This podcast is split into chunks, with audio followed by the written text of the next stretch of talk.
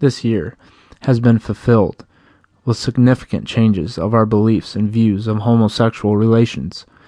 Like almost all social changes, we can see the change significantly strong among young people.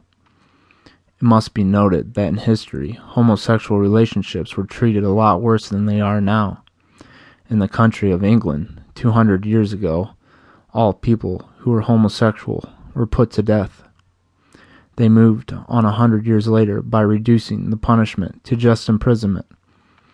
A hundred years after that would bring us to a present time where it's now seen as acceptable, as if homosexuals have desired the right to be free all along. In the United States, homosexual actions were treated as criminal actions and were capable of receiving a fine or prison sentence.